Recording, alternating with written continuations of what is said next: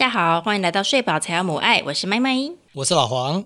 今天呢，我们邀请了一位超级大嘉宾。这位嘉宾呢，应该是我们节目开录到现在有史以来 title 哈，他的头衔超倍儿长的一位专家，超斜杠，超级斜杠。好，我来讲给大家听哦哈。好，我们要来欢迎南方孕产支持圈召集人、生育改革行动联盟理事。祝我好好运纪录片出演人，欢迎婉婷。大家好，我是婉婷。好，那婉婷还有很多其他的斜杠。她说她已经一脚跨出，但是呢，她本身也是一位芳疗师。那她现在也是一位性别所的学生，这样子正在孜孜苦苦写论文当中。同时是两个宝的妈，对，然后同时又是两位宝的妈。对，纪录片里面的小孩长大了，对，长大了，真的长得好快。因为我一看，我是因为。看纪录片，然后对婉婷很有印象。然后后来我们联络上之后呢，就在聊到说：“哎，那你们家小孩多大？”才发现他们家小孩大的已经九岁了。我那时候看的时候，宝宝才刚出生呢。哎，你看的是短版还是长版？我看的是长版。哦，你看是长版。对对对对，我们看的那个纪录片叫做《祝我好好运》。简单来说，就是记录了婉婷以及另外一组产家他们选择温柔生产，然后整个过程的记录。如果大家对于生产这件事情想要多一点认识，我觉得不管是不是想要温柔生产啊，那我觉得透过这个纪录片，大家可以更了解说，哎，生产这件事情是怎么样子。然后它其实是非常贴近我们的生活的，嗯嗯嗯，不是说哎一定要走一个 SOP 啊，进到医院才能一定要怎样怎样。嗯嗯嗯，哎，那我要那个稍微。提醒就是更正一下这样子，因为现在其实呃，我们后来有发现，就是我们在讲温柔生产的时候啊，常常大家会觉得说，哎，是不是医护人员的态度温柔就叫温柔生产这样子？所以大家有点搞不清楚说，哎，温柔生产到底是怎么样这样子？嗯，对。所以后来我们现在呃比较多的行动，或者像比如说我们这次的特展叫做友善生产这样子，那我们希望强调的是，其实你在准备孕产的过程里面，呃，尊重跟自主。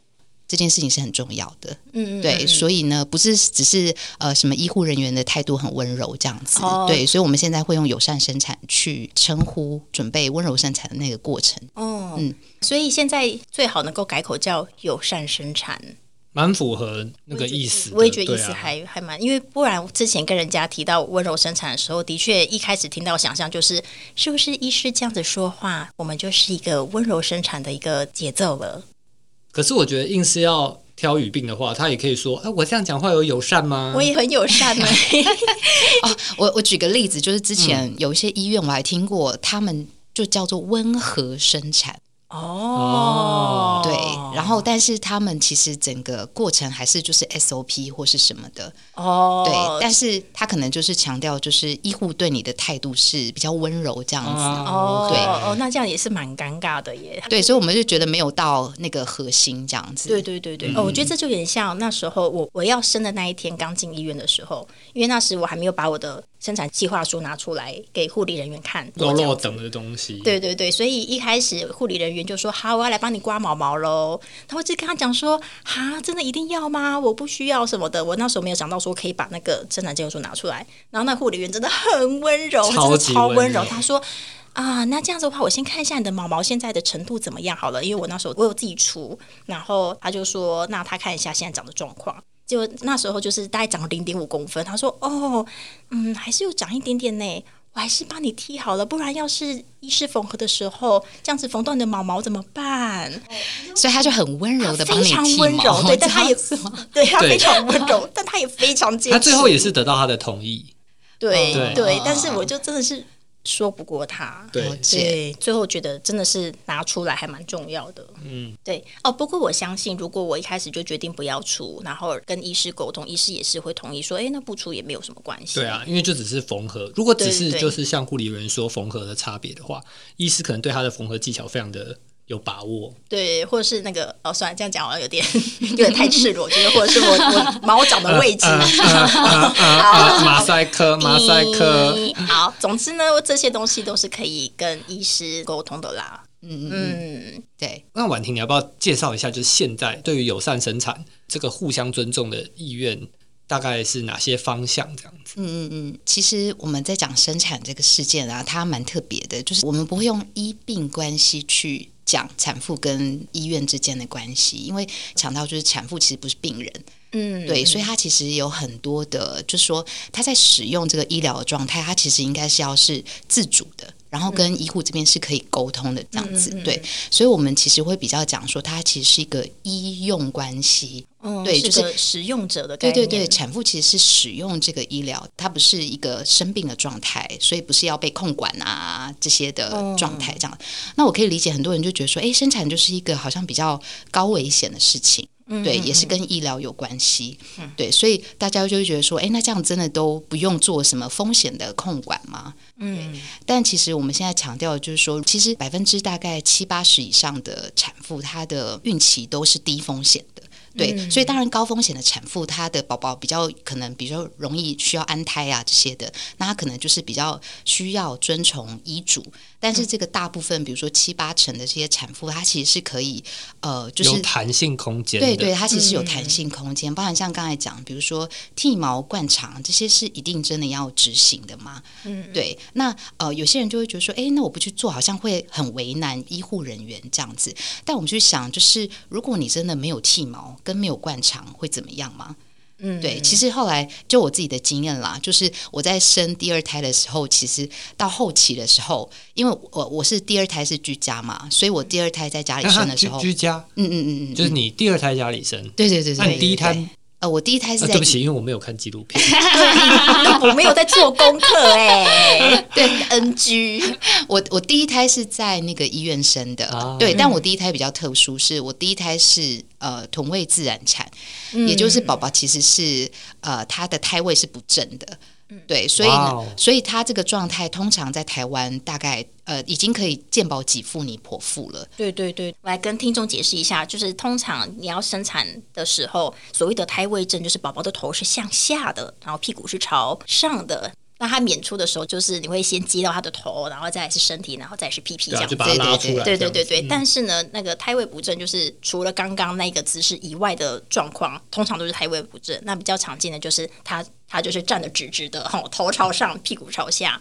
然后这个时候，通常一般都会建议说，那可能就是要剖腹产这样子。是担心出来的时候是。脚先出来吗？还是什么屁股先出来吗？然后头会断掉这样，就是有各式各样的。你不要讲的这么可怕，我基本没办法打马赛克。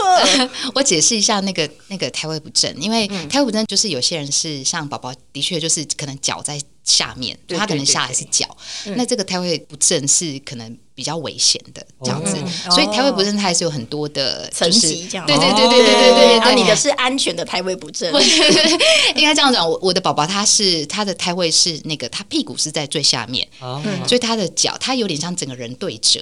哦，对他头在上面嘛，然后整个人对折，喜欢包覆的小孩，有可能，可是他用自己的身体把自己包覆了这样子，然后永远在做体操。对对对，他的两只脚是直直的往上这样子，对，所以他先生下来的时候其实是呃屁股先生下来。那呃，其实医生有帮我评估，就是说，因为他这个胎位不正，其实算是好生的胎位不正，然后再衡量他的头围啊，或是他的体重大小，像第一胎出生的时候。是两千六，所以其实是一个小宝宝，再加上他的胎位是比较好生的胎位，所以其实他不是一个冒险的行为。其实我做这个决定也是医师他经过评估之后。然后他觉得，哎，这件事情是可行的，对，所以我是在呃那时候的桃园医院，就是在医师的还有整个护理人员陪伴的过程。然后我那时候也有陪产员，所以那时候他们就陪伴我进行这个过程，这样子。然后后面是顺利的，就是宝宝就好好的生下来了，这样子。对，但是我我生的时候，我印象很深刻，就是其实因为这个是算是蛮特殊的，因为台湾现在胎位不正很多都是剖腹产嘛，对对。那护理人员其实很多人就。围在旁边看这样子，因为他们没看过。对，他说，然后这个医师他其实他说他从业二十年，他大概只接了十例以内的，就是这种臀位的自然产这样子。对，那纪录片发出之后，应该每一位都是了，想要臀位自然产都去找他了。哦，对，哦，我觉得，我觉得那时候纪录片出来之后，我觉得有看到，就是比较容易想象说，哎，原来他不是一个没有办法做到的事情。嗯，对，因为在九年前我要生小孩的时候。胎位不正生小孩，它是一个比较会被整体环境质疑，就觉得说这个产妇是不是要做一件很很很很超过对，很惊世骇俗，然后会会质疑这个选择，然后大家会觉得说安全就好，为什么你要做这件事对情？对对对对对，但是就是经过这些年，还有包含比如说像生动盟的推动，就大家比较知道说，哎，原来它就是一个生产的选择。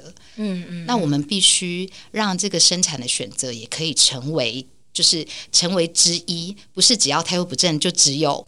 剖腹产的这一条路，这样子，对它其实是让那个生产的选择再更加多元，嗯嗯。嗯，然后其实是希望就生产，其实它是可以更多选择的，或者是比如说像现在双胞胎，其实也有就是自然产的案例这样嗯，子，是的，对是的，所以我觉得做的很多事情其实是让生产的选择可以更多元，然后高风险它还是有其他的选择，而不是也只有剖腹产这条路径这样。但这边其实里面就非常需要很多就是产家跟医护这边的持续沟通。嗯嗯我觉得婉婷今天讲那么多，但是我们是个闲聊性节目，对。嗯，，对，所以呢，我现在要来考考你。嗯，好。我现在考考你，用三句话再讲一次什么是友善生产。哦，懒人包，懒又是人包，生产懒人包，对，啊、好，呃呃，三句话这有点难。好，呃，我觉得友善生产是就是医护之间相互尊重，一句，然后产家的意愿跟他的自主的权利是被放在医疗人员的心中很重要的部分。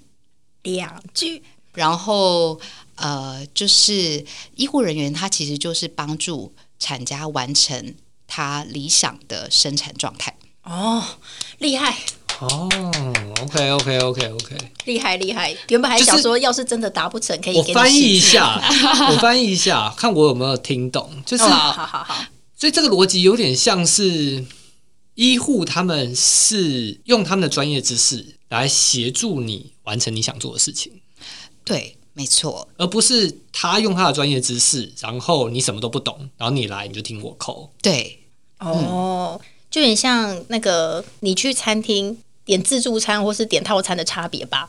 然后不是吧？套餐能不能克制化的？对对对，我就是可不可以克制化？比如说我超常说我不要胡椒，他还是撒了胡椒。好气死！因为你知道那个他们超级忙，他们就是准备好便当盖上去的那个前一秒钟，他的右手就是会抓在罐子，然后他也不知道那个罐子是什么，他他就是会做那个动作。对对对已经变习惯性动作了，都在肌肉记忆里面，这样就撒了一下，对然后就觉得哦，我不要剃毛啊，那一种感觉。嗯对对，但但这个强调的是说，呃，的确就是把产家放在那个就是他的需求，但是这个需求要记得不是无理取闹，就是医护人员嗯他，我觉得那个有点像是相对位置的问题。嗯，就是可能之前也许一般的 SOP 的状态，他可能是把医护人员的权利放在比较高的位置，就是产家进来你就是要照我的这样这样这样这样这样，对。嗯嗯嗯，但是现在有点像是我们的权利是平等的。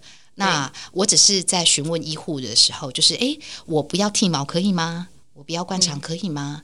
那医护人员去分享说，诶，剃毛跟不剃毛的优缺点在哪里？可是最主要的决定权。其实是产家他要决定做这件事情，所以医护人员其实包含整个空间，比如说，那如果不剃毛的话，或是比如说呃，举例来讲不灌肠的话，假设生产的时候大便怎么办？对，会有这样子的考量。对，你们知道大便怎么办吗？如果产家大便怎么啊，办？就擦一擦就好了。对你讲到 重点，是这样吗？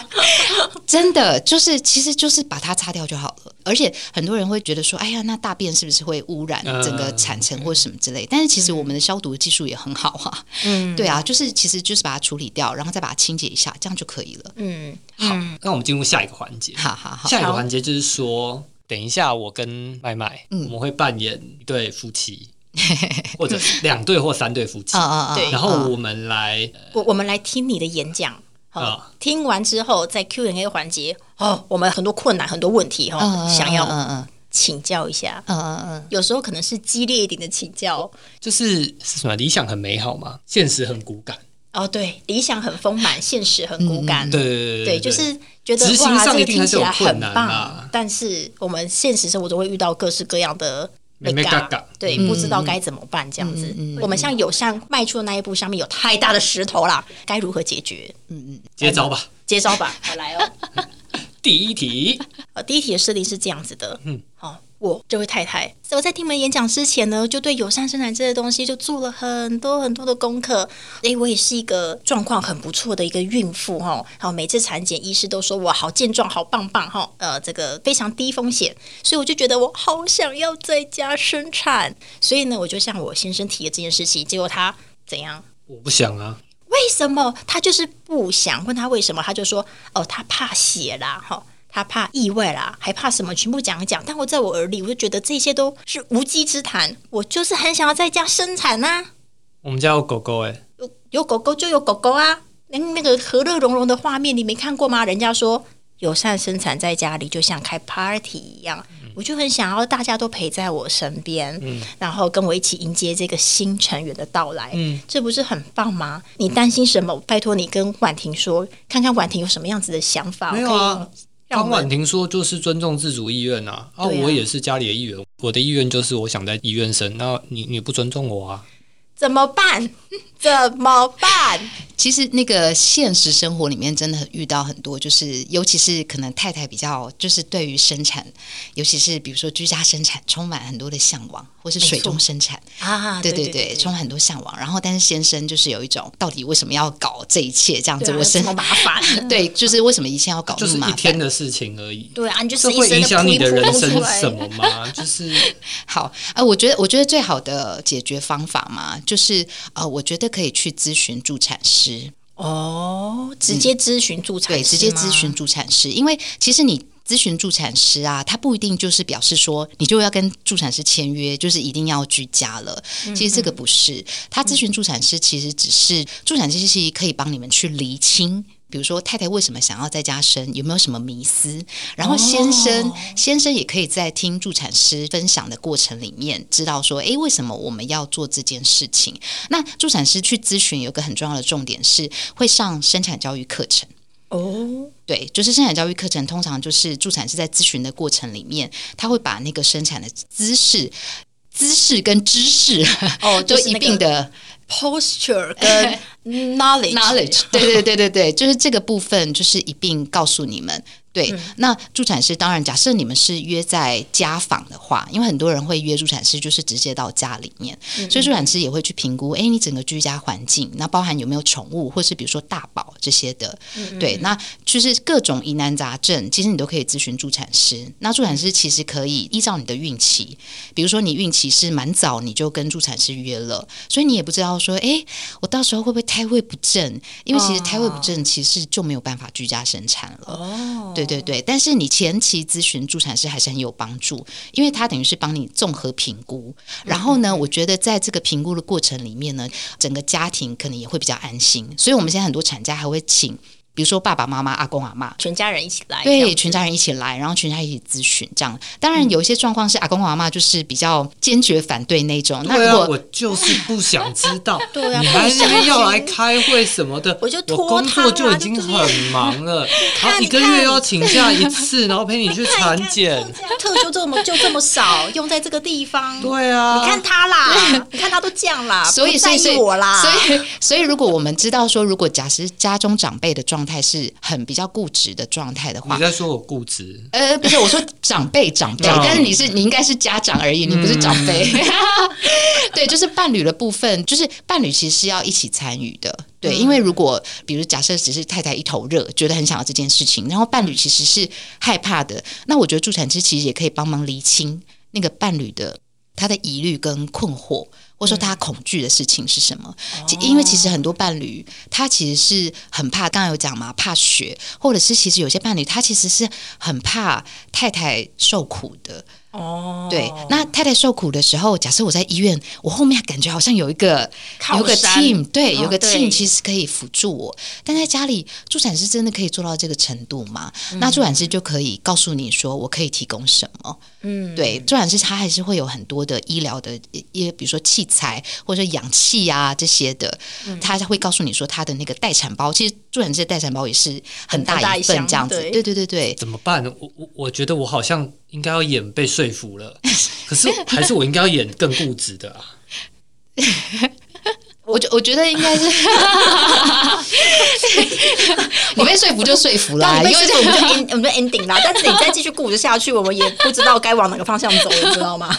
我直接扣到一位是助产师来吗？我猜，假设我今天要演更固执的，我可能会说你要找个医师朋友来家里，医师朋友就是我就会觉得说，我就是觉得你一定要有个医师在场，对你就是看皮肤科的也好。你，就是是信医师教啦，对，有医师在什么都好，对，就很像有些因为人家受过七年六年的训训练嘛，啊。对不对？那人家至少可以判断，真的要送医院什么，至少他可以说不行，我们现在停下来了。哦，但是其实助产师也也有这方面的我不管，我就是信，我就专是信。对对，那我先跟大家解释一下，因为其实助产师他跟医师，像台湾是因为助产师很少嘛，对对。那其实我们助产师都是要经过高考的，所以其实助产师，像如果以英国来讲的话，英国的助产师协会的历史比医师协会的历史还要长。嗯，对，助产师协会好像有四百年，然后医师可能是，诶，妇产科医师可能是一百多年这样子。对，然后他们其实助产师跟医师的地位其实是平起平坐的。嗯，对，那今天呢？比如说，假设你在英国，你选择，比如说我是要助产师帮我接生，光是地点也可以选择。比如说我是请助产师，但是我可以在家里生产，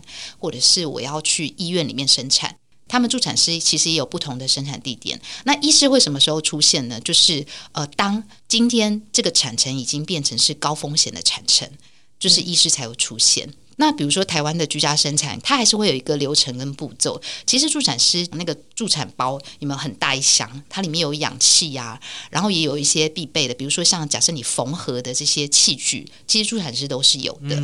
那助产师有一个很重要，它不只是帮你按摩啊，就是帮你减痛这些的，它有一个很重要的，它的专业的部分是它去判断你的产程目前在哪里。还有比如说，假设你今天已经是发烧了。那可能是要转接到医院去的话，那其实就算你居家生产，你要有一个后送医院的这个方案对 B 方案这样子。那那是在你产前就需要规划的，哦，它其实是很完整的啦，对。对，我那我们来跟你讲我们当年的经验。好啊，好啊，好其实这件事情真的在七年前发生过，嗯嗯哪哪嗯，七年前。就是他在念 你现在在念的研究所一年级的时候，啊。他上完了某一堂就是必修课，必修课，就是医医疗与性别的什么什么性别性别医疗与健康类似。的，对类似这样子对。对那他然后他就回来跟我说：“我跟你说，要是哪天我要生小孩，我就要在家生产。对，我还把那个要邀请谁来看我生小孩的那个 list 全部都列好了，就哪些朋友要来，然后呢哪些哪些人就全部都揪过来，全部都已经列好。然后他也是肉肉等讲了一一大堆跟你讲的差不多的话，就是都可以做准备的，你没有什么东西可以恐惧。他越是讲你没有什么东西可以恐惧，我就越牙卡。没错，他那时候觉得我加入一个邪教，知道吗？但是你给他开的点是什么？我就觉得，那你就没有想要听我讲话、啊？因为哦，对，就是就是我有我的疑虑嘛，而且，嗯，当然后来我的疑虑一切都不重要。我们最后会选在医院生，很简单，就是因为他想要打无痛分娩。对啊，我太怕痛，我真的太怕痛了。我那时候纠结超久，就想说要 要为了这个痛，然后放弃在家生产吗？要吗？最后我低头了，要，真的需要你。做这么多功课，然后你忘了你自己是谁，对。你是也是个怕痛怕到死的人。对，可是我，可是我觉得这些其实都很重要，就是对啊。友善生产其实包含像是减痛的策略这件事情，当然也很重要，或是产妇本身她对痛的感觉，嗯，对，所以我我也可以理解很多人真的超级怕痛的没。错没。错，对，那我觉得就算有助产师，比如说提供这一些减痛的策略，那也许可以练习看看。但是如果那个那个怕痛的恐惧已经大到你觉得我没有办法进行这件事情，那就真的在适合你的环境里面做这件事情，你会觉得最安心。我觉得那这样就很好啊。对啊，嗯对啊，对啊讲给你笑一笑。好，那我们进你才好笑，入你最好笑。进入第二题。好，进入第二题。但是呢，我刚刚想要问那个，刚刚有提到说，诶，有些产妇、有些孕妇，她可能对居家生产有些迷思。我很好奇那些迷思是什么？你快点打醒我，我有什么迷思？我觉得那个迷思是，就是呃，很多人是看了影片。或是像现在有一些是艺人嘛，比如说像 ella，她也水中生产啊这样子，啊对。对对对，所以就大家会觉得说啊，好棒哦，可以在那种很温馨，然后开 party 的那个画面里面做这件事情，然后大家就会非常的向往这样子。对，那我觉得迷思是呃，他先看到结果了。哦，对，但是他呢要把这个迷思，就是别人的结果直接套在自己的身上。对，但是应该这样讲，就是你在整个呃孕期的过程里面，它其实是怎么讲，在产检的过程里面会有不同的程序嘛？对，那呃，光是像你要不要居家生产，或是你要不要水中生产这件事情，其实跟你之前的产检过程非常的有影响。哦对，所以假设你比如说，假设我三十周之后，比如说像我第一胎，我三十周之后就胎位不正，嗯嗯嗯，所以他就已经，嗯，他就已经不是在居家生产的这条路上面了。对对那我就必须要开始进行其他的。就是我觉得，哎，我也可以接受的方式这样子。但是如果你一直只是心中只是想说不行，我要当 A 啦，我对就是我 A 啦，像我要跟 A 啦一样，对我我我只有这个的话，那其实那个就会造成很多的折冲，然后跟就是沟通的困难。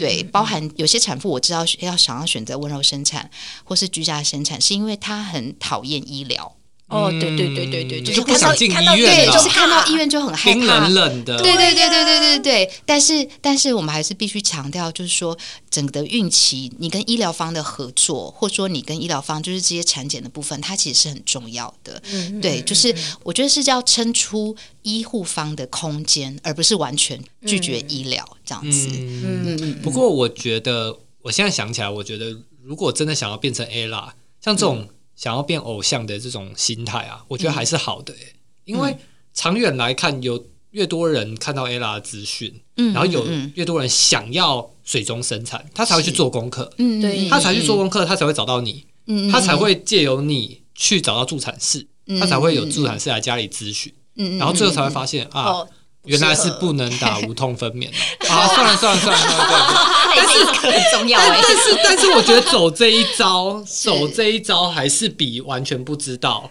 就是呃嗯，来的更光明啦。我觉得哦我同意老黄的说法。然后，那我那时候在看 ella 的那个，他们不是有拍那个影片嘛？然后旁边 SHE 围在旁边这样子嗯，然后看 ella 生产。那那时候我只是有一个有一个觉得有点遗憾的地方，就是比如说，其实如果呢 SHE 其他两位他们也有上过生产教育课的时候，那该有多好！就是我想他们可能就不会只是单纯的在旁边观看。哦，对，因为你观看，然后但是你不太知道要做些什么事情的时候，其实我会觉得有点可惜。那我觉得如果在那个过程里面，诶，比如说 Hebe 啊，可以帮忙减痛按摩。我我我听过很多的经验是，就是我的朋友生小孩，然后他们是请，比如说自己的妹妹。或者是不怕看见血的朋友这样子、啊一起陪这样子，或者有过经验的，对有经验的，但是他们当然就是在可以接受友善生产的那个产房里面。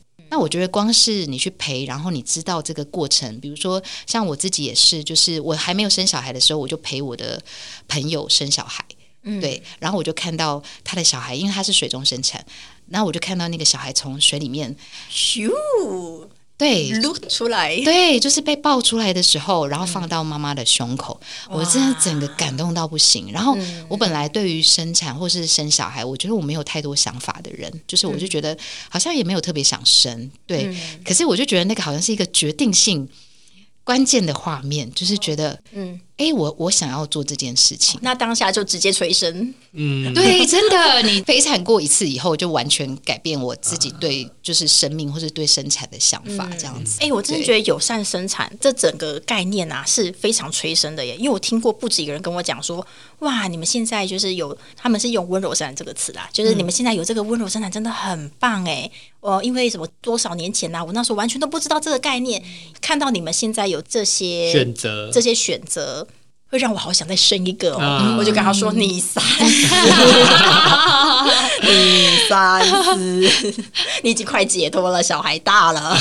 嗯 嗯我们来个给分环节吧。好，我们这对吵架的夫妻嗯，对于刚才咨询的结果，对，虽然还没有找助产师了，嗯嗯，太太的部分觉得，哎，有被点醒一些事情，就比方说，可能居家生产，我可能有点迷失，然后在沟通的过程当中也听到说啊，我可能没有听到先生的声音，哦，有点打醒我一下，我觉得可以给到八分，那我给了六分，哈，才六分哦，因为我觉得你们刚讲这么多，我其实已经抛一个关键字给你们，请说，其实你们就你就马上跟我说，那你有想到，比如说你的呃姐夫是医师，然后你就请他来。我就闭嘴啦！你你就是少讲了这句话。好好好，然后你们一直在讲说什么哦，英国怎么样？英国怎么样？啊，我就不是属在英国，我就是在台湾嘛，对不对？好了好了，我扣我姐夫了，我姐夫是医师。好，那姐夫来了几分？嗯，这样我就觉得九分。好，OK，好，呃，那我对不对？我最大的疑虑被解决就好了。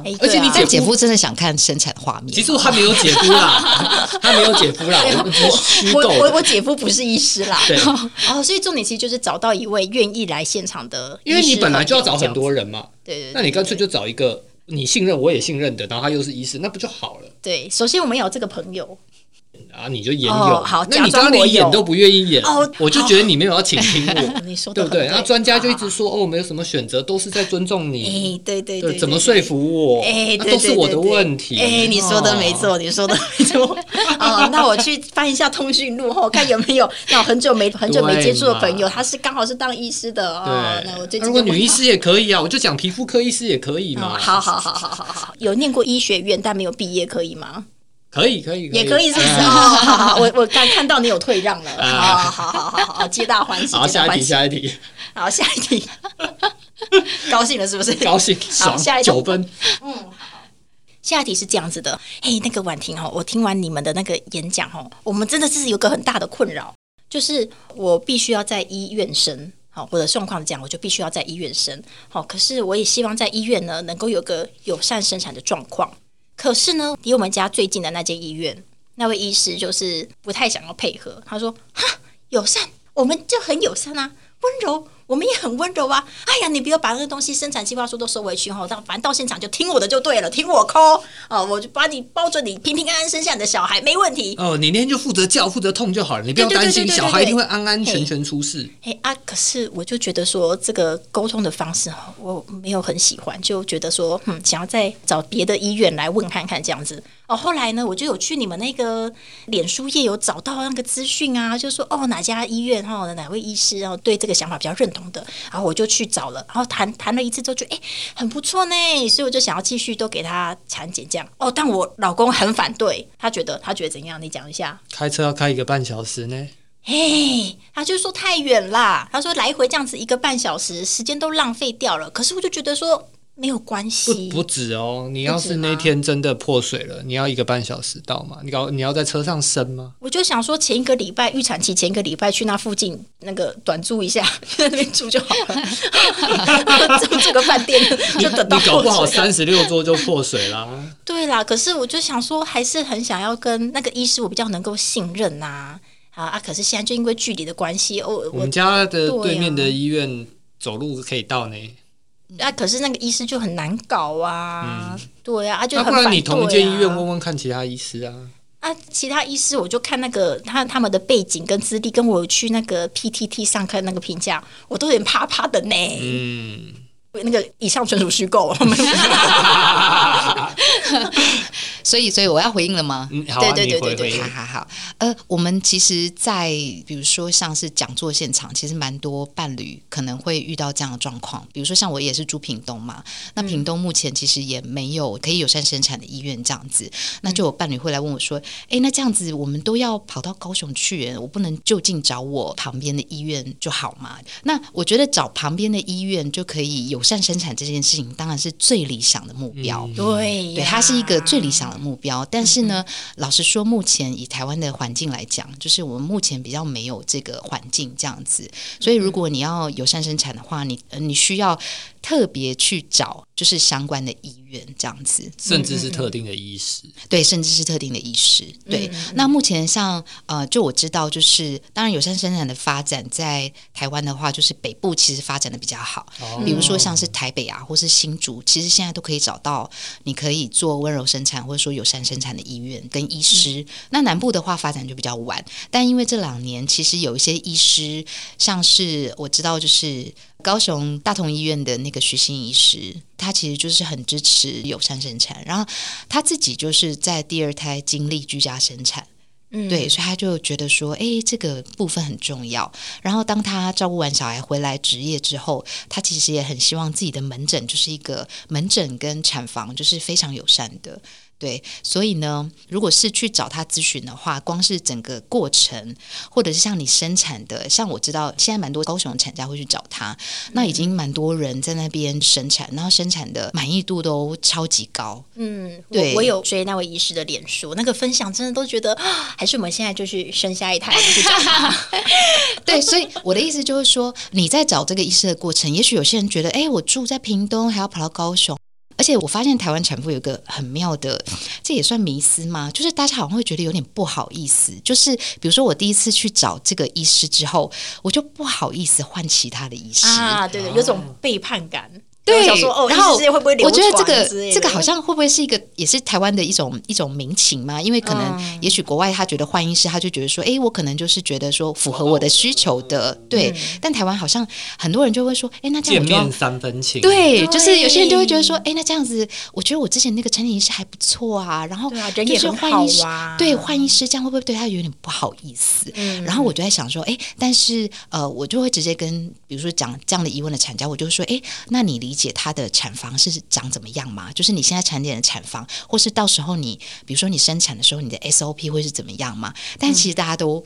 不知道会发生什么事情，嗯。大家只是觉得说医师人很好，所以好像要继续留下来。而且通常会聊到生产，通常已经三十周了。嗯嗯嗯，那三十周之前大半年都是同一个医师看，对，就觉得怪怪的，就觉得他在最后关头要换人，就觉得 嗯，对，但我觉得我我很很邀请大家，就是给自己一个机会，就是你就去咨询这个友善生产的医师，就像我刚刚讲，也许是找徐医师，然后就咨询一次，所以是直接挂他的门诊对，诊，直接挂他门诊，就进去说，我其实是来问问题的。哎哎也是可以，但是当然你还是要做产检啦，哦你产检你那一周要做的事情，你还是得做嘛，对比如说我就排，本来二十八周就是应该要产检，对，然后你要做哪一些的检查项目，先改去健保里面的，对，就就开车开一次，先开一次一个半小时。对，然后你也知道说那个环境或是什么的这样子，那你去询问医师，或是直接把你的觉得你有哪一些恐惧，比如说我觉得车程啊什么这些恐惧，直接跟医师说。那像这样友善生产的医师，他其实可以知道说产家的需求是什么。像你刚才讲那个什么车程，比如说九十分钟车程之类的，其实老实讲，如果不是破水的话，出产妇这个车程其实是还 OK 的，或者是其实就我知道，就是呃，徐医师也会有一些，比如说假设住的比较远的产家，也许就是提早可以进产房这些，但当然这个都是要跟医院的状态，还有医师在那个阶段的状态是有关系的。所以我觉得就是你给自己机会先去咨询。那我觉得咨询的过程，其实伴侣参与。的重要性是，如果你知道说这个医院它是比较接受友善生产的，那你大概可以想象这个医师是比较愿意沟通的。嗯嗯嗯，对，因为我们相信沟通是一个很重要的过程。就是我知道很多人去产检，他就觉得说，哎，我把我例行项目做完了，好像就就可以走了。对，就结束了。嗯对，好像就没有其他的这样子。但我们其实也很希望知道说，哎，你可以在产检里面把你的疑问。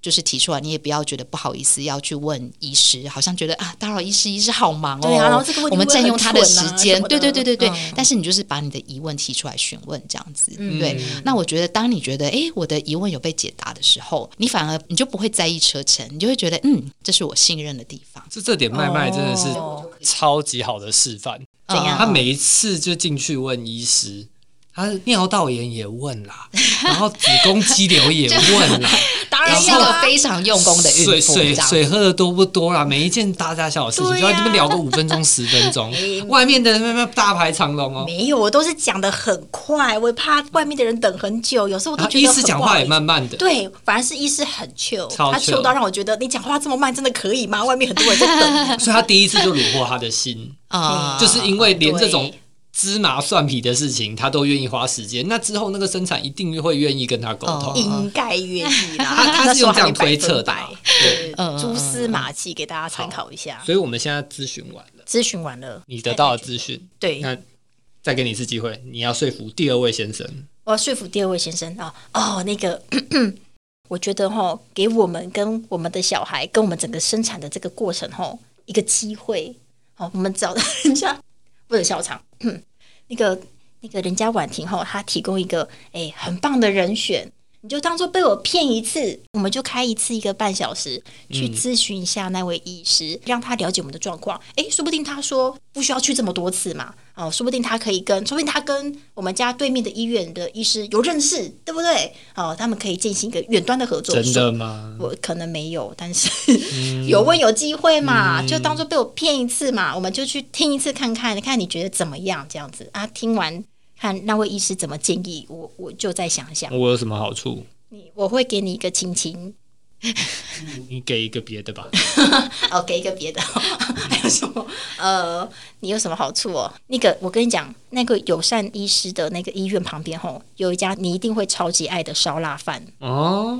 远近驰名哦，好好好，OK，我们就你就当做我们去吃烧腊饭，顺便去顺找那个医师。OK，对对对对好。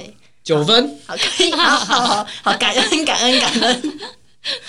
那这样的话，我应该也有就是八分九分，因为他提供我一个还蛮好的一个解方，就是给自己一个机会，然后去找那位医师好好的谈谈，然后也了解那边的环境。因为说不定我聊完之后发现，哎，其实有三生产我也觉得还好呢，然后我就决定就决定在对面医院就可以了。嗯嗯，对对，所以就是有问有机会，知道资讯的全貌比较重要，找到对的人问啊。对啊，对，找到对的人问很重要。OK，好，下一题，好。最后一题哦，这最后一题我觉得很难哦。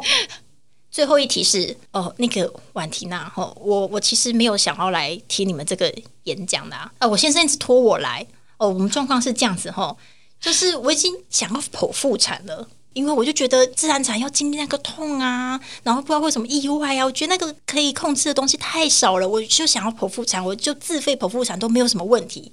但是我先生就一直觉得说，医生说我头好壮壮，很健康哦，自然产是一个比较好的选择。可是我就怕嘛，我就不想嘛，我就想要剖腹产嘛啊！我现在在那边跟讲说什么哦，他看了你们这个友善生产论述，我觉得很棒很棒很棒，你就去看婉婷的纪录片呢。我看了，啊，我就觉得很可怕呀，我就觉得就很痛啊。放下你的戒心嘛，我就不想嘛，怎么办呢，婉婷？而且剖腹产是不是要花钱？对，如果你是没有适应症的剖腹产的话，你就要自己自费这样子。我接下来就省吃俭用嘛，我我就一天只花一百块嘛。不对不对，不值哦。你要是现在这一胎剖喽，你可能下一胎也要剖。这不是正好吗？我本来就想要剖啊。那就那就不是省吃俭用哦，就是故意咋办哦。哦，对呀。可是我就想说，我之前那个工作也有存点老本，而且而且婉婷，你跟他说那个。剖腹完那个恢复真的很慢，对不对？我愿意撑，真的。那个那个自然产出来，隔天就可以跑跑跳跳的。对啦，啊，可是那也就多几个礼拜而已，我就很怕美啊。而且人家不是说什么生小孩后那个产道有宝宝经过后，那个阴道会比较松弛啊。你要在节目里面讲这个，啊，你就怕美，就想说我们未来的幸福也是要照顾一下啊。我哎，总之我就是不想啦啊。我先生一直说想啦啊啊，你看，你只要凯格尔运动多做，你那个肌肉的弹性就会回来。啊，我就不喜欢做运动啊！哦，但是那个那个反串回来一下，就是呃，应该是我年轻的时候啦，也确实想说，哎，是不是那个为了以后未来的幸福着想，吼，就剖腹产是不是比较好的选择？但后来发现，其实重点是在你快要生产的时候，身体会分泌各种松弛素啊，类似像这样子的东西。所以研究的结果是说，其实你不管是不是剖腹产，你最后都会比较松，哦，而只是因为自然产有经过。物理上的冲击，冲击哈，它的确几率更高一些，这样子对。但是呢，最后最终呢，你还是可以透过一些运动啊，或者是那个身体的自然的恢复啊，都还是可以恢复到一定的程度。最简单说来，就是你还是要做运动嘛。对对的，训练你的核心肌群。回到我的角色里面，哎，我就是怕啦。好我刚刚听完你们这个，我还你怕。我听完你们这个讲座，我还是没办法消除我这个怕怕的心。婉婷，婉婷，救救我啦！好，我们其实也有遇过，比如说先生是有朋友，然后可能有历经，比如说居家生产或是水中生产，然后他觉得朋友在跟他说这个是一个很棒的过程，对，所以反而是先生比较想要友善生产，然后太太呢就不一定是友善生产啊，其实我自然产就可以接受了呢。在医院我也可以接受可以呢。了。对，然后太太是比较害怕，就是觉得说她只是想要剖腹产。嗯那我觉得这个她还是回到就是为什么会这么惧怕这件事情。对，那我觉得呃有几个专业人员也许可以协助你。当然，第一个还是助产师，哦我，觉得很神奇哦，就是你不是只有呃你想要居家生产才需要咨询助产师，就是助产师他其实因为他已经接生过很多人了，然后他也看过很多家庭的样貌，所以他反而呃就是可以理解说各种不同的样貌。或者是太太的个性、先生的个性，就是他有经历过很多产家，所以反而咨询助产师的时候，他可能给你给你一些意见。那尤其是比如说像是太太的惧怕这件事情，其实现在有一些研究，就是在讲生产创伤这件事情。那生产创伤这件事情，因为太太假设她还没有生产，她可能不一定是太太的生产创伤，也许是太太的母亲那边有生产创伤。哦，那她可能当听故事听大，对他可能听故事，比如说，呃，太太可能从小就一直听妈妈说啊，我生你的时候有多辛苦，啊，有多痛，哦，对全餐都吃，对，然后所以其实太太就是她在还没怀孕之前，她就已经下意识的觉得生产是一件很恐恐怖的事情。嗯对，所以反而有时候不是这个太太自己本身长出这个东西，是因为她的环境，或是尤其是她很亲近的女性的长辈有这样的经验，所以就是告诉她这些事情。嗯对，那助产师其实也会帮忙厘清说，诶，为什么会这么害怕这件事情？那我觉得这个邀请是，你看，比如说，假设是自己的妈妈可以一起来上生产教育课的时候，其实我有听过的经验是，如果妈妈一起来，她反而是在助产师跟她讲这个生产的过程的时候，她一并疗愈了自己。就是他在生产的时候，比如说他在三四十年前有那个不如意的经验或是感觉，嗯那呃，曾经有产家是呃，就是妈妈听完以后觉得说，她好像自己四十年前那个不好的经验，她可以理解为什么她会被这样对待。哦，对，然后他知道这个为什么之后呢，他也比较可以理解，就是女儿或是比如说像是女儿的伴侣为什么会想要这样子的选择。嗯对，所以其实助产师也可以帮忙理清这个对于生产的负面的或是觉得不愉快的经验，这样子。哇，对。助产师包山包海，又有医疗功能，然后又有这个心理上的疗愈功能。你讲的这个其实也蛮符合我们家的状况，对，嗯。因为像他妈妈就是三胎都剖，对，没错。我其实不太确定那是为什么我妈妈三胎都剖，但是我知道我妈真的是很怕看到人家自然产，嗯，因为那时候我姐她也是自然产嘛，然后那时候我姐在医院啊，在那边阵痛的时候啊，我妈就上来看她，然后因为我姐第一胎就想说她不想打无痛，也不想打减痛，她就想说就自然的让自己的痛啊，然后就出来这样子，所以她痛的时候，她就会这样，呃，然后就很痛的那个那个声音嘛，那我妈在旁边吓坏，哎，我妈在旁边非常的慌乱，就说你干嘛？你干嘛这个样子啦？你干嘛想不开啦？你现在赶快去打药打一打，还是算了算了算了，你先赶快就推去跑一跑，跑跑就不用这样子痛了。她就在那边在那边在那边歇斯底里歇斯底里大慌张这样，然后我姐就在那边忍痛就就是手指着我妈说：“你出去，你给我回家，你给我回去。”然后我妈就哦哦，就摸摸鼻子，我爸就坐车回桃园。所以后来就是阿姨陪产。对，就是我阿姨陪产。嗯，对啊，我妈就是很怕这件事情，她搞不懂为什么我们要想不开自然。可是如果有你讲的那个咨询助产师的话，可能就不用走这一招。嗯，嗯，但因为我刚刚有想说，哎，那还是说下一胎呢，我就带着我妈去找助产师。但是我觉得我在旁边生的时候，可能助产师最大的工作就是去安抚我妈，会有点本末倒置，还是算了。所以助产师他其实不是只有协助生产这件事情，对对对，他有点像是你整个孕期，然后包含上呃任何会影响到产程的这个部分，包含情绪啊或是生理状态，其实助产师他都可以理解这个状态。然后产家也可以咨询助产师，呃，如果发生什么样的状况，可以怎么样处理，这样子。我觉得每一次啊，我在医院，其实因为卫福部的关系，其实护理师每到每个周数，他就要跟你喂教，嗯嗯嗯，对然后每次喂教，我都被喂教到一把火，为什么？怎么说？就是他就讲，他就很像在宣教嘛，然后再讲教然后叫你勾勾勾勾勾，对对对啊，然后就是你最后就是签个名嘛。啊，我问什么问题，他就是打回来。嗯，就说什么啊是要到时候看状况哎，因为我们都是这样子做的呢，对啊，什么的。然后害我有一阵子想说，哈，那这间医院行不行？没想到我们的医师超级超级尊重我们医院的，嗯嗯所以可能就是刚好那一位负责卫教的护理师，就是他是比较老派一点，我自己的感觉是这样子。了解嗯，所以比较理想的状况的话，像台湾现在有，但是很少，就是是助产师门诊。哦，嗯，像就我知道是像现在布利桃园医院，它其实是有助产师门诊。还是下一胎回桃园生好了。那助产师门诊会有什么事情？其实助产师门诊跟医师很不一样，助产师门诊是三十分钟起跳的。哦，对问好问满，对。对，就是你如果去询问助产师，你各种疑难杂症，从尿道到呃可能痔疮问题，或是什么什么问题，基本上你都可以咨询助产师。嗯，对，然后所以我觉得，呃，当然就是台湾有很多要努力的部分。我们现在助产师门诊非常的稀少，哦，那也不是各县南部市都有。还没有。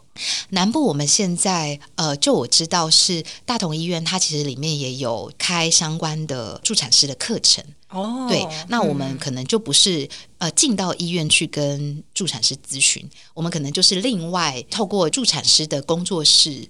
对，哦再去做咨询。当然，这个部分，比如说以价钱来讲的话，假设我可以在医院咨询，那个就是健保的部分嘛。哦对啊，那我们目前南部还没有发展到，就是有医院里面有。助产师可以做门诊的这个部分，但的确就是我们是有，就是助产师他有私人工作室可以去做咨询这样。那我知道有一些私人的呃妇产科医院目前也可以助产师咨询，但就我知道那个也是需要自费的。哦，而且我觉得那个，有时候其实也不是钱的问题，嗯而是你就是看到那个东西门诊挂在那边，然后你可以直接预约，然后你就可以直接挂号，然后我今天想去就去，那对个冲动。如果今天我住台北，我会觉得桃园我愿意耶。假设我今天知道这个资讯，然后我也想说服我太太，我说：“哎、我今天挂一个门诊，你陪我去一下。嗯嗯，她说：“哎，你哪里不舒服啊？我不知道，你陪我去一下。”然后去了发现别啊，问这么多啦。是助产师，通常就我经验是，经过助产师门诊的时候，会觉得哎收获很多，嗯因为他们等于是在孕期里面的各种疑难杂症，包含伴侣的疑难杂症，其实在那个门诊的时间都可以询问这样子。嗯，对，所以其实我们很希望，就是每个医院里面都有助产师，那助产师就可以做呃门诊，或是像是接生，或是甚至是陪产的工作这样子。嗯，感觉更全面，对，对啊不会只有医师这个选择。对医院的这个想象，嗯嗯嗯会更不僵化。嗯嗯嗯嗯，好，怎么样？要来给分的吗？好，我我觉得十分。你觉得十分是吗？因为我因为我觉得比第一题他讲到更多如何接触助产师的部分，嗯因为本来我还想说我还要回家自己 Google 啊或者什么的，可是现在我就知道、哦，原来助产师也是有个人工作室的，然后助产师是有门诊的什么什么什么，嗯嗯嗯所以我觉得又再更高分。嗯，我的话呢也是一个九点九九九九九九九九九九分，那差的那个是什么？差在那个就是我还是得要被骗，我才愿意接触助产师。哎我刚刚都愿意为一个烧腊饭被啊骗去了。那你那给几分？你要给我给十分嘛？那个不是给八分而哦已，对不对？好，我那零零点零零零零一是是因为我还是需要被骗呐。嗯对，但是呢，之所以这么高分，是因为我觉得他处理的有超出我的想象。原生家庭嘛，对，就是竟然连智商的部分都进来了，我的天哪，都可以处理我妈，多棒啊！哎，我觉得很不错哎。我跟你讲对啊，你不要太高的期待了。怎样怎样？有下一胎，我猜你还是不会找你。我当然不会找我妈，在讲什么？我觉得，我觉得就就这样，反正我们都要生完了，他应该这可以试着邀请妈妈去上课对啦看上课看这样子。哦，去跟助产师上课这样子。我我考虑一下，我先问他有没有兴趣好了。他是不是觉得哎呀不用不用不用，我都活到这个年纪了，不用不用不用不用。对，我好好，我我我考虑一下，我考虑一下，好了，明年的生日礼物。好，OK，那我们今天 Q&A 环节呢，挑战就到这边结束。那谢谢婉婷配合我们。真的，那婉婷觉得我们刚刚的题目如何？你觉得很困难吗？还是 小 case？你们这个没见过世面的？哎，我觉得很实际哎，就其实真的就是现在一般产家会有的疑问呐、嗯嗯嗯，对啊那你目前为止有没有碰过？你觉得真的是哦，有够难解的那种状况？或者是真的很常见，但是刚好不在这三题里面。OK，呃，我想要分享一个我认识的产家，然后他们的故事这样子。嗯嗯，他们其实是算是很认真准备温柔生产，就是可能各种友善生产，哦，对，友善生产，就是各种 Google 啊，然后助产师的课程啊什么的，就是上好上满这样子。哦对，然后呢，呃，我发现现在对于就是友善生产，还是会有一种，就是觉得那个结果很重要。比如说，我说的结果是因为其实你生产会发生什么事情，其实是不可预期的。也就是说，就算我准备了这么多，也有可能是顺产，或者是你可能还是会剖腹产。哦对对对，但是这个部分其实是不可预期的。那我发现现在有一些产家，就是尤其是接触友善生产的产家，他们会有一个，嗯，就是说，尤其是剖腹产的产家，会有一个失败的叙事。哦，哦，就是他们会觉得说，哎，我准备了那么多，最后还是剖腹产，那我这样是不是就是失败？这样哦子，，这前面的功夫都白费了。，对，就我这几年看，我觉得很多人准备温柔生产到后面剖腹，他可能就觉得说，哎，自己那个失败的那个心情很沮丧，这样子。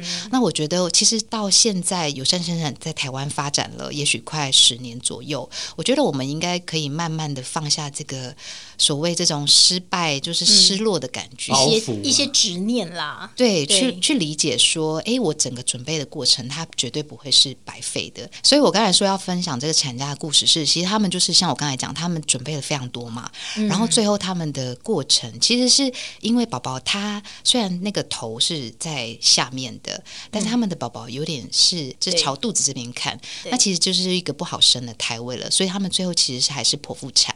那可是我觉得这些对产家呃，他们很棒的是，他们马上就知道说，这其实就是一个生产的过程。这样子，那他们前面这一段其实不会白费，所以他们后来其实就有写文章，等于说鼓励后面就是你要经历温柔生产或者说友善生产的父母，嗯让他们觉得说这只是一个过程，它不会抹灭你前面的那个准备，对你前面准备的这个努力，这样，那他们觉得前面准备这个部分，他们还是觉得是非常棒的经验，这样子。嗯。那我就觉得，哎，这对产家我就觉得好棒哦，他们不会只是把它停留在，哎呀，我就是啊失败了，对，这哦的这种不好的结果对对对对，这种不好的结果的这种情绪里面，他们就是厘清了这整个状况，就是他们觉得还是很正向、很被鼓励，然后他们还去鼓励后面想要准备友善生产的父母，这样子。应该是说，也就是接受剖腹本来就是一个选择，是不是完全的反对这件事情。是是。是，对对，我附注一下，就是嗯我刚才讲的那一对产家嘛，他们其实后来发现宝宝是头是朝往妈妈的肚子方向看的这样子，对。然后医师就给了一个我觉得很棒的呃描述，他说其实宝宝就是很喜欢看星空，嗯所以他就是这样的姿势这样子，好浪漫哦。对，然后我觉得，嗯我觉得呃，他们听到说，诶，宝宝是就是很喜欢一起看星空的时候，其实我觉得那个产家其实就有有有理解到，对，然后有理解到，也许宝宝的选择就是这样子，这个东西是我们不可控的。嗯所以生产是什么事情？生产是一个它要充满弹性，然后要包容。它不是我只是想要一个最棒、最完美的结果，嗯嗯他要知道各种的风险，然后可能性，各种可能性。对，然后我们在理解风险跟可能性之后，就是我们尽力一起去完成。